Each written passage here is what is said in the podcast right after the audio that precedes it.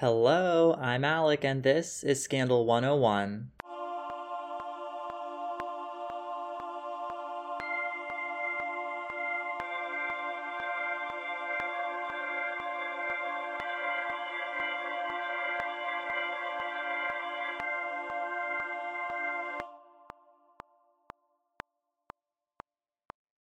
I'm recording right now, and outside of my apartment, there's a really dry tree, and it gets really close to the wall of my apartment. And I'm all for nature, but like all of the leaves are dead.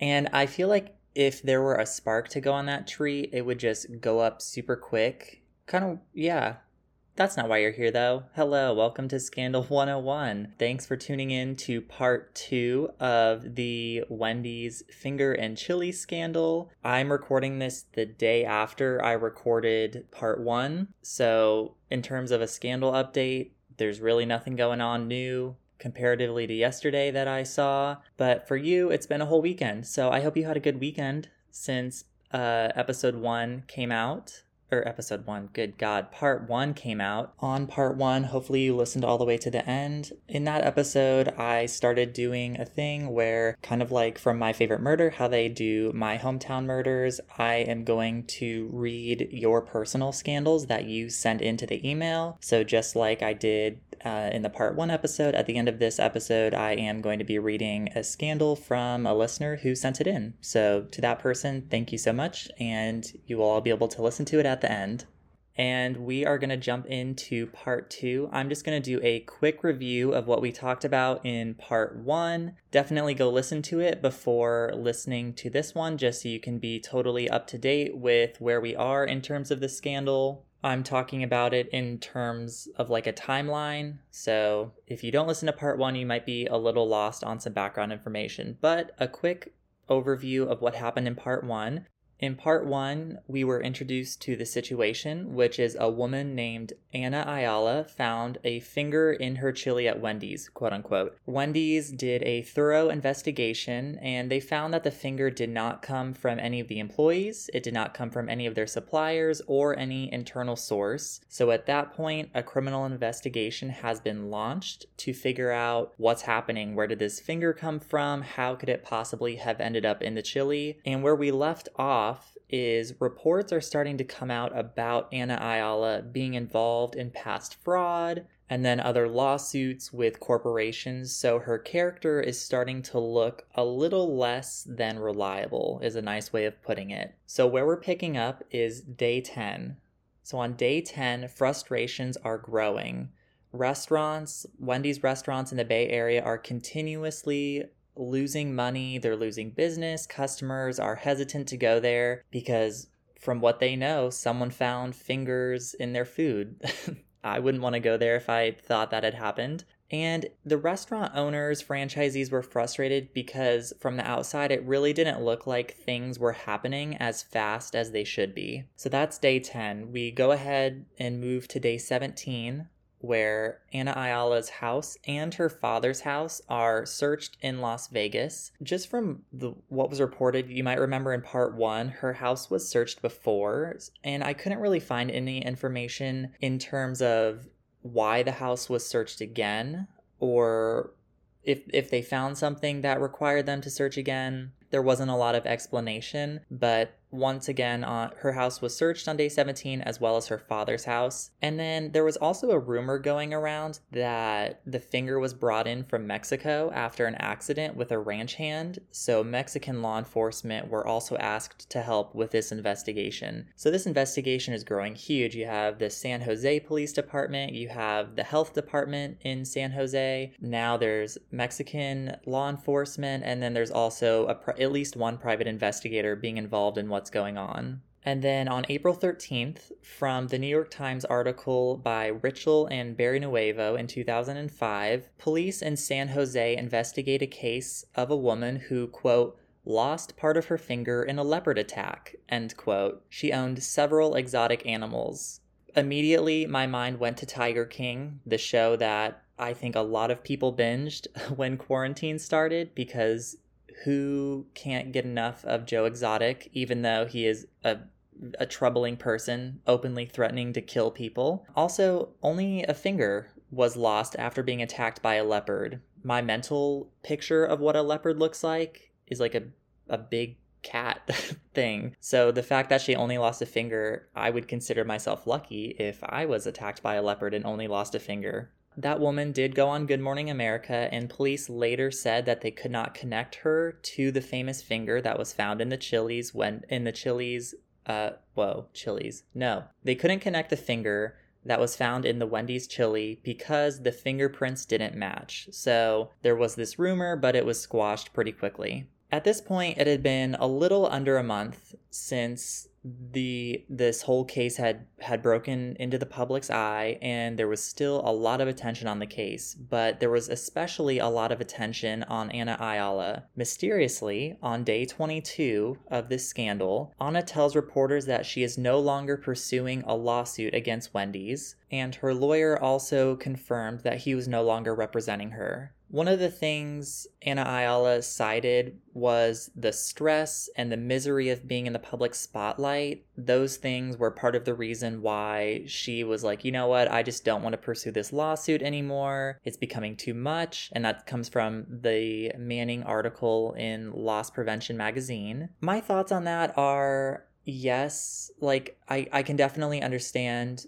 Well, I've never really been in the public light in in a way like that, but I can imagine that it would be pretty stressful. But at the same time, she did voluntarily go on Good Morning America with her lawyer and talk about what happened. It's hard for me to have sympathy for someone who is voluntarily broadcasting themselves on national television, furthering this story. Whether true or not, you chose to go on that network. And so just just that gives me a little hesitation to give her sympathy, but at the same time I can imagine I can imagine that it would probably be really overwhelming to have all that attention on you. From that same New York Times article that I mentioned earlier, Wendy's was trying really hard to rebuild the company's reputation as well as bring people back to their stores on the West Coast. In 48 Bay area stores, as a sign of customer appreciation, Wendy's was offering free milkshakes to customers, and then they also made the decision to mail out coupons to residents in the area around the restaurant where this all took place. Lastly, they were also going to introduce a new deli sandwich in the Bay Area restaurants.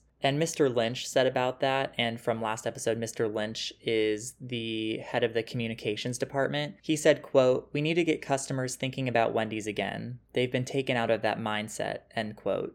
Now, day 32, so just over a month out from when this happened. Anna Ayala is arrested on fraud charges on April 23rd. Remember back to part one when someone called the hotline that Wendy's established about trailer fraud transaction? That's initially what got her in. Her husband was also arrested, but on failure to provide child support in the amount of over $400,000. So it seems like both of them are, in my in my opinion, not the greatest people in the world. They've definitely got some character building to do to work on, you know, self help, self improvement. Maybe they can grow a little bit in that area looking at a different New York Times article, but still by the same authors, Richtel and Barrionuevo. Even though Anna was arrested, police still were not accusing her of planting the finger in the chili. However, one source I found did say that she was arrested on the fraud and hoax charges in conjunction with the fraud of the trailer. So some sources said she was arrested just on like the trailer fraud charges. Another source said that she was arrested on fraud charges in terms of the Wendy's hoax and the trailer charges. So, just a little bit of different information from different sources, but either way, she was arrested along with her husband.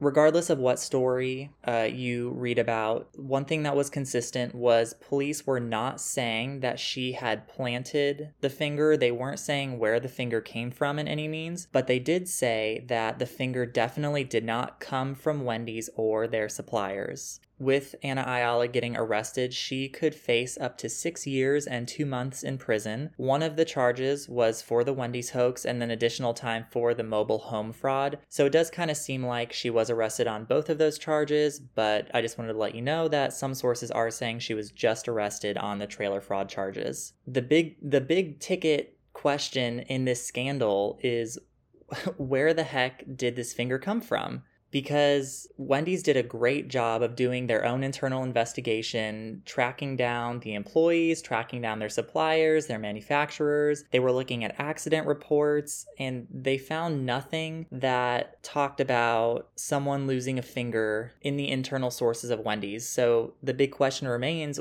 where did this where did this finger come from? We get that answer on day 53 police announced that they have used DNA to figure out who the finger belongs to. According to reporting from ABC News, the finger belongs to a man named Brian Rossiter. Brian was a coworker of Anna's husband, and he had lost his finger in a work accident. From Kendall Rae's video, in December of 2004, Brian's gloved hand was caught in a truck lift and his finger was severed. After the holidays, Brian apparently brought the finger to work to show it off to his coworkers.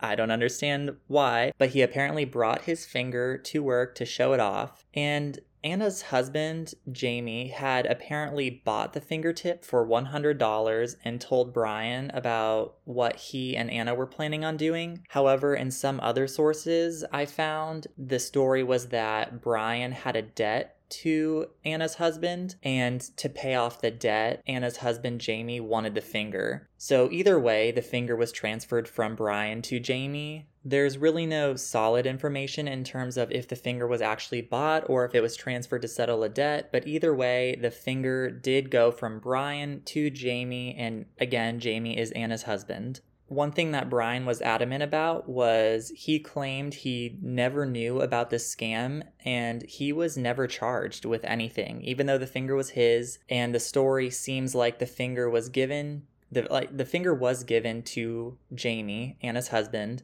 but Anna and Jamie are saying, "Yep, Brian knew about it. Brian is saying, "I had no idea what was going on. I just I just gave him my finger."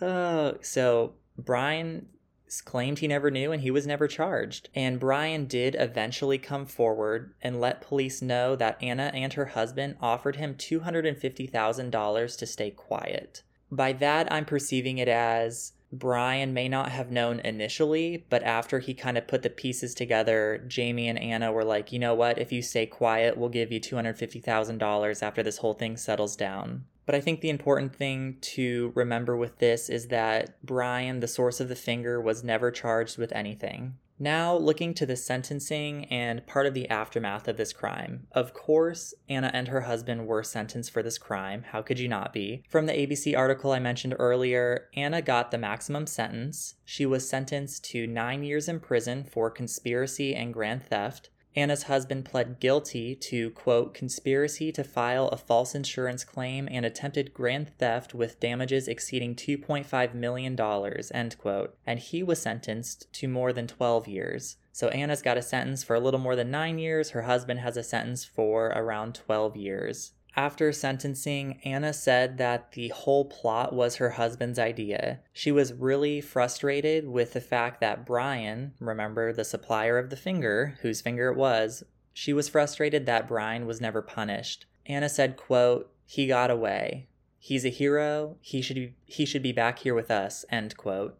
Anna also admitted that she brought the finger into the Wendy's, ordered the chili, and then pretended to spit it out. She said that their plan wasn't to target Wendy's specifically, but rather just to go forth with the scam, and Wendy's was just the unfortunate victim that happened to be their choice of restaurant. Anna and her husband were ordered to pay nearly $21.8 million to Wendy's and its owner, JEM Management. However, according to Jonathan Glater's reporting for the New York Times, Anna's husband's lawyer, so the hu- yeah, Anna's husband's lawyer, his name was Charles Kramer, said that quote, Wendy's indicated they are not even going to pursue restitution provided our clients do not pursue a movie deal or a book deal about their experience. The corporation seems to recognize that these people do not have $21 million.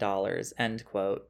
One thing that's interesting to me about sentencing is when they do sentence those big numbers, like, oh, they were ordered to pay, you know, $21.8 million, but clearly they didn't have that money. So I'm always curious what the point of sentencing all that money is if there's no way that it's going to be repaid. But it did seem like Wendy's recognized that, you know what, these people don't have the money. As long as you don't pursue a book deal or a movie deal, we're not going to go after that $21.8 million. Mr. Kramer, the lawyer, again, he was asked what he thought about the severity of the sentence and this comes from that same New York Times article. He said that, quote, as fraud cases go, it seems to be some of the folks that took down some of these huge corporations a few years ago and defrauded investors, employees, and retirees out of billions of dollars are getting less time, end quote. So my my thoughts on that are it kind of seems like he was wanting maybe well, I don't know if he wanted, but it maybe seems like he thought they should have gotten more time for what they did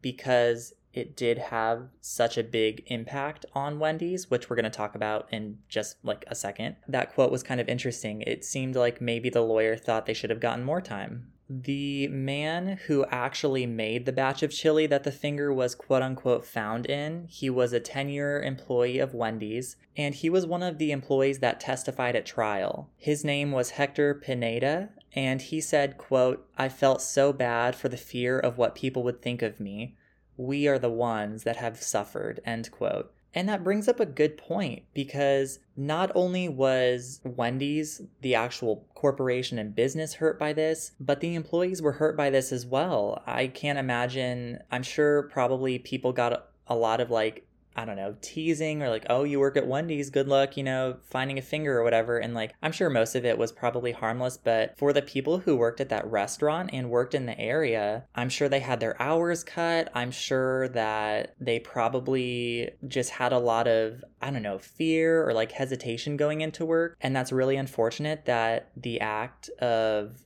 two people caused all of that harm. So, looking at the harm that happened to the business of Wendy's, it was reported that Wendy's franchises in the Northern California area, so like in the Bay Area where this happened, they were losing between 20 and 50% of their sales, and that equaled out to be my ride here my ride is here again so they lost between 20 and 50% of their sales and that equaled out to about a loss of 1 million dollars per day since the news had been made public on March 22nd of that year 2005 and about a month and a half after the news went public on March 22nd, Mr. Lynch said that sales had been returning back to normal, but they were not all the way back to what they were before the scandal.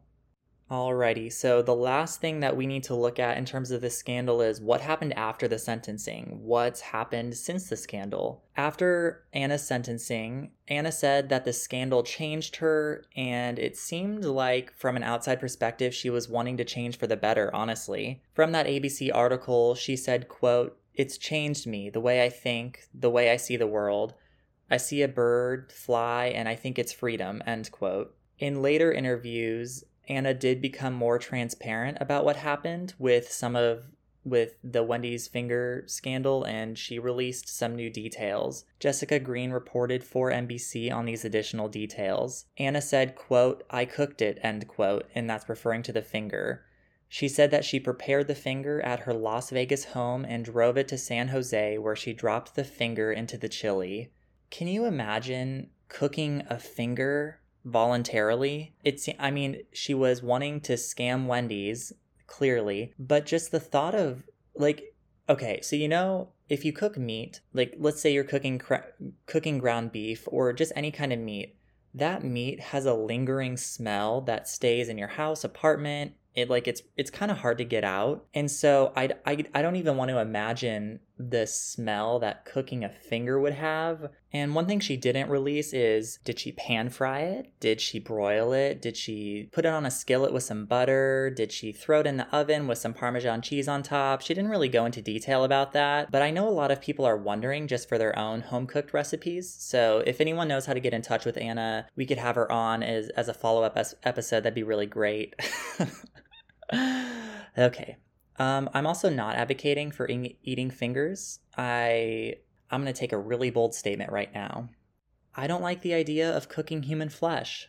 I know that's going to be an unpopular opinion, but you know what? It's my podcast and you chose to listen. Anna also said that she was constantly being ridiculed by prisoners and guards when she was in jail. Quote, I learned my lesson and I want to move on with my life. End quote. And you know what? Good for her. I can definitely respect her wanting to move on from that. It seems like she had a pattern of fraud in the past and she's wanting to better herself, so good for her. According to a CBS San Francisco article, Anna was released after four years instead of serving her full nine year sentence. So she was released in 2009. However, according to a Yahoo News article published in 2013, that motivation of learning her lesson and wanting to move on with her life didn't seem to stick very long. She was back in jail for, once again, making up a story. Anna Ayala was arrested after trying to help her son stay out of trouble. She was charged with being an accessory to a felony and filing a, false police report. When I first read this, I was like, Anna, Anna, Anna, are you kidding me? Why why why are you filing a false police report again? So here's the story and then I'll give my thoughts afterward. Her 26-year-old son had accidentally shot himself in the foot outside of her home in San Jose. Her son has a prior conviction for burglary and he wasn't allowed to own guns. So instead of coming clean to the police about what happened, Anna's son and Anna came up with a story to get around potential trouble. And the story that they came up with was they gave detailed descriptions of the people who shot, who supposedly shot the son and the names of the men who shot the son for no apparent reason. It was just a random shooting that they apparently knew the names of these people and they just decided to shoot the son. Then the story changed to the son chasing after a dog and accidentally shooting himself in the foot. The police smelled BS and they were like, um, this story doesn't make a lot of sense. So they started kind of pressing on Anna and the son, and then they finally came clean. And Anna admitted that she helped get rid of the gun, and that amounts to evidence tampering. She apparently pled no contest to three felony charges and received two years. Here are my thoughts on this story. One, definitely a different situation than the Wendy's one. In the Wendy's one, she was trying to scam a corporation out of money and in this one, she was trying to help protect her son. So I guess if I had to pick one for her to take part in, ideally would be neither, but I can understand the reasoning behind wanting to protect her son more. I can definitely put myself in her shoes and I can understand that you know, I want to protect my son. I don't want my son to get in trouble for accidentally shooting himself in the foot. However, I guess my thing my response to that would be your son ha- has a prior conviction and he knows he's not allowed to have guns. From the article I read, it didn't really make it clear if the son owned the gun or not, and I'm assuming not because I don't think you're allowed to own a gun if you have a felony conviction. But the son, regardless of whether or not he owned the gun, he was in the presence of the gun and shot himself in the foot on accident. Why why was he messing around with guns or why did he have the gun to the point of where he was in the place to shoot himself in the foot accidentally. I I can't understand that. And also this happened outside of Anna Ayala's house. So if the gun wasn't his, presumably it was hers or the family's. So why did the family allow the son to have a gun if if he wasn't allowed to have one in the first place? It just seems like this was super preventable and I don't really understand why it had to happen in the first place, but I can I can see why she wanted to lie for her son. Ultimately, I don't think she should have because not only did she lie, but she got rid of the evidence. So evidence tampering, big big no-no. She pleaded no contest, was sentenced to 2 years and then like I said before, that was in 2013, and that's the most recent update I could find on Anna Ayala. I'm assuming she got out of jail at the latest in 2015. Who knows what she's doing now? After that sentence, there's not a lot I could find about her online. And with that, that concludes part two of the Wendy's finger in chili scandal. This one always interested me. I remember listening to a podcast episode probably three or four years ago. As I was doing the research, I kind of remembered me listening to that episode. And I just remember how fascinating it was because before I listened to the, the episode, you know, three or four years ago, and before I had done the research, I just assumed that someone had found a finger in the chili and it was as simple as that. But as you know now, it is not as simple as it seems. It's also just for me personally, I liked doing this episode a lot. Like I said in the last episode, I worked at a fast food restaurant for seven ish years. I was I was a crew person, a manager, and basically everything in between. And my first episode of this podcast was about the McDonald's hot coffee scandal, and this one is now about Wendy's. So I love looking into any kind of scandal, but especially fast food scandals just because of that personal connection. Alrighty, so for the listener scandal, this person did not want to be named, but they said that they are okay with naming the town where it came from, so that is that's what we're gonna do. Alright. This and I'm just gonna read directly from it. This person said, OMG, I want to do this so bad, talking about like sending in the scandal. My cousin slashed my neighbor's tires, went to rehab, and got kicked out of her mom's house and threatened to kill her. And then my aunt got ran over by horses and paralyzed from the waist down. Oh my gosh. Only problem, all caps, is that she got paralyzed two weeks ago. So it's still a little fresh, LMAO. Also, Dallas Center has a crazy libertarian hate monger woman who doxxed queer residents on Facebook and then made her own Facebook group called Dallas Center Unchained, where it is a free speech zone and I'm in it. Not in the email, but I really want to know what's in that Facebook group.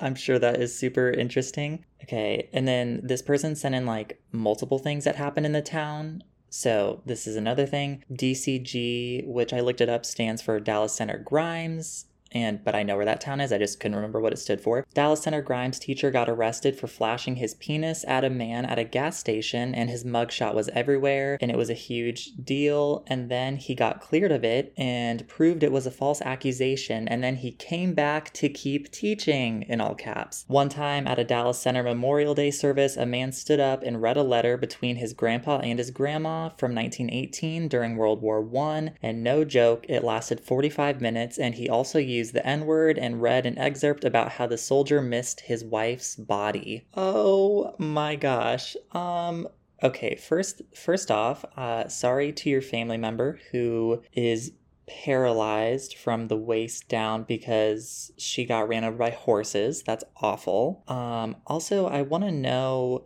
what's going on in Dallas Center Grimes. Uh, Okay, so we have a Dallas Center woman who created her own Facebook group and it's a free speech zone. So I'm interested to see what's happening in there. A Dallas Center Grimes teacher got arrested for flashing his penis. And then one time at a Memorial Day service, a man stood up, read a letter, said the N word, and also read about how his grandparents, his grandpa missed his wife's body. The thought of having to sit through that letter reading not only using racial slurs, but hearing about how someone's grandpa missed his grandma's body. Oh, it, it just makes me uncomfortable to think about it. Oh, that you know what? To that person who sent that in, thank you so much because that, wow, that one, that was a good one. There was so much to unpack there. Thank you so much. That that was a good one. Yeah, so if you have your own scandal that you want to send in, um, I'm going to read all the social medias and the email. So if you want to stay up with the latest, on Instagram, you can find us at Scandal101 Podcast. On Twitter, at Scandal101 Pod. On Facebook, you can find us if you search Scandal101 Podcast, you will find our Facebook page. Our website is scandal101podcast.podbean.com. And then the email, if you have a scandal suggestion for like a full episode or if you want to send in your scandal, that email is scandal101podcast at gmail.com. And again, you can put in the email, you know, if you want your name to be read um, if like you can change the names of a town or you know if a family member whatever like you can change the names whatever you're comfortable with my goal is just to share whatever scandals people feel comfortable with because i think a lot of people like to hear about them so again to the person who sent that in thank you so much um yeah, I hope you enjoyed this episode. I hope you enjoyed that scandal from the listener. Thank you so much for listening. This has been episode 19 of Scandal 101.